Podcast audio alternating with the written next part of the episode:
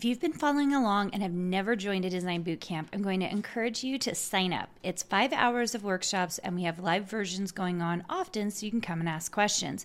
Go to www.designsweetcourses.com slash design bootcamp. If you have been struggling to get sales from your design work or understanding what you really need to do to make money, I have the workshop for you. On September 23rd, I'm hosting my first ever Profitable Designer Workshop. This one day, three hour workshop is only $97, but I have a discount for all my podcast listeners. Go to karinagardnercourses.com slash profit and put in the code podcast for $50 off. I can't wait to see you more profitable. Welcome to the Make and Design Podcast. I'm your host, Karina Gardner. On this podcast, we're unraveling the everyday joys and dilemmas of design, making, and business. For makers who want to be designers and for designers who are makers, this is your inside scoop to help you grow your business and bring more creativity to your life. Today, I want to talk about something that um, is near and dear to my heart because I think we live in this crazy world where we think that social media says something about a person, like the number of people who follow you or the number of people you follow should say something about you. And I'm here to tell you that it's all a lie. And I think we all know this in our heart, but we can't help but go and check social media all the time to see if we have more followers or we have less followers or who is following us. And so I thought I would talk to you guys about something. This has come up because I just did a phone call with someone who has a pretty good following. And I've in the past talked to people who have really, really big followings. And the thing that I hear over and over again, and that I felt for myself, is that it doesn't matter how big your following is, it still feels empty. And in some ways, we've lost a little bit of what the whole point of social media was to begin with, right? Like the the times that I get the most out of social media is actually with the individual um, interactions I have with people. When people say they, well, they've made a comment and they said they they actually made this quilt with me, or um, they love the fabric, or they're, you know, those are the interactions I like. Actually, looking at those big numbers, like whatever the following is, doesn't really change sort of how I feel, who I am, or even what my business is like. So, I just want to talk a little bit about um, how empty really the feeling can be as you grow in your numbers with social media. And let's just talk about how we can kind of counteract that what like remember what the purpose of the social media is. Now i think there are, some reasons these things have come about. I think first is we like as individuals we get on social media we maybe see someone else out there with a certain amount of people maybe they don't have very many or maybe they have a lot and we immediately decide to make a snap judgment about what that person is talking about based on their numbers okay um, I know I have done this, and it's I don't feel very proud of it. Um, I think that we just it's just like an easy way to gauge. Oh, this person's popular. Maybe what they're saying clearly is interesting, popular, useful, functional. Okay. Or maybe this person doesn't have a big following, so I think I might disregard what they're saying, right? I don't think this is the way we should go about it at all, but I think this is something that happens. Like I think it happens in our brain and we don't even realize we're we're doing it, right? Um, so let's talk about th- this is how I okay, let's let's first talk about how I know this is like the wrong way to deal with social media. Um, because um, I am part of a mastermind where I have seen numbers of people who are making lots of money. We're talking about millions of dollars, you guys. And they don't have huge followings at all. So if you were to base, and I think a lot of people do this, we base how much money someone makes based on their following, we would be really, really wrong. I think so much we see these standouts, people with huge followings, especially I'm a or I was a bachelor bachelorette fan, and I you would see these people they get these huge followings when then and then they become influencers. So I'm not saying that growing a following is a bad thing. I, I, actually think it's great, especially if you're someone who is audience building for a specific purpose. I think it's amazing. Okay.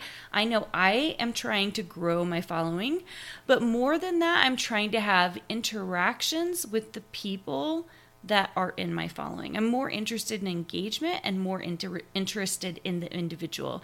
And you'll see that people, even with big followings or small followings, that really care about the people who are in their communities are taking the time to comment, to DM back, to to try to put content up that really helps those people and serves the people in their community, okay?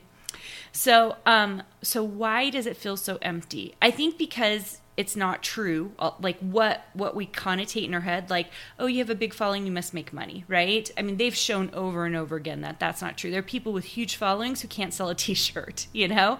And then there are people with tiny followings who have massive businesses that are amazing okay? So um, i thought that was really really interesting. The other thing about social media that I find very interesting is when you have a thousand followers, you're like, I, if I could just get to 5,000 followers. When you're at 5,000 followers, you're like, oh, if I could just get to 10,000 followers, and so on and so forth. The problem is, it's never ending. You'll hit those marks, and then you'll be like, oh, now I need whatever the number is, okay? And I'm here to tell you to not get too crazy about those numbers. I think those audience numbers matter if you have a product that you are selling on your own. But my design bootcamp members know if you come and join me for a design bootcamp, I will tell you why like those numbers really at the end of the day don't matter for designers. I think they do if you want to be an influencer and you have a product that you need to sell to your own audience, right? That's when we have to really consider the numbers and try to get products out there. But when you're doing what I suggest you do, and in Design Bootcamp, I talk about residual income, creating products, and why, if you have a skill like a design skill, you can build a a business basically without having any kind of social media following whatsoever, which is a huge relief to designers. It was a huge relief to me. I mean, for years and years and years, I didn't have I, well, I still don't have a monster monstrous following, and that's just fine with me. I am more interested in the individuals, but I'm here to tell you that you know when I hit a thousand, I wanted the five thousand. When I hit five thousand, I wanted the ten thousand, and so on and so forth.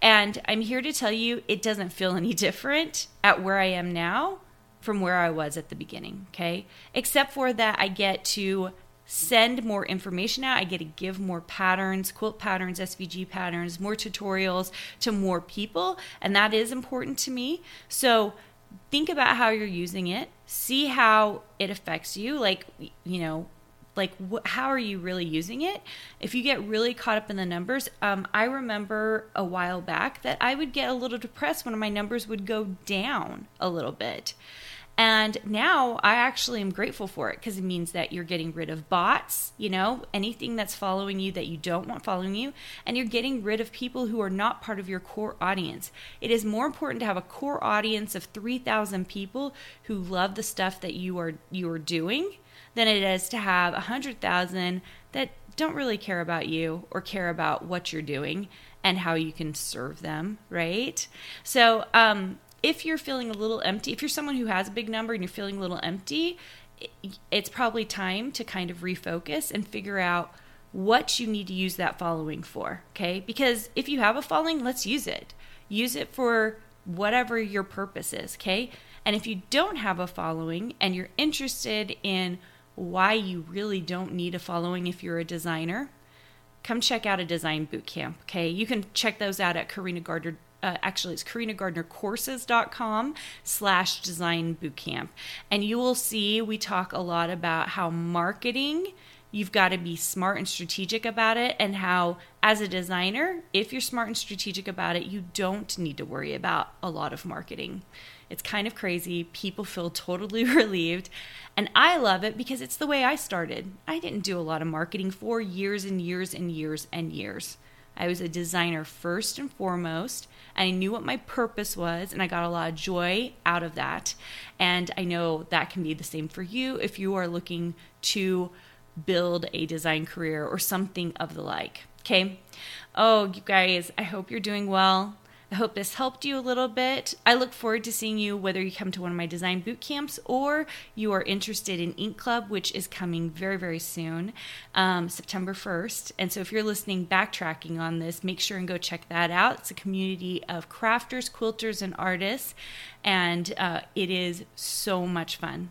So I am looking forward to seeing you there, and uh, we'll talk soon. Hey, did you know that you can visit me at makeanddesign.com to learn more about this podcast and join my VIP group for weekly freebies? I can't wait to see you there.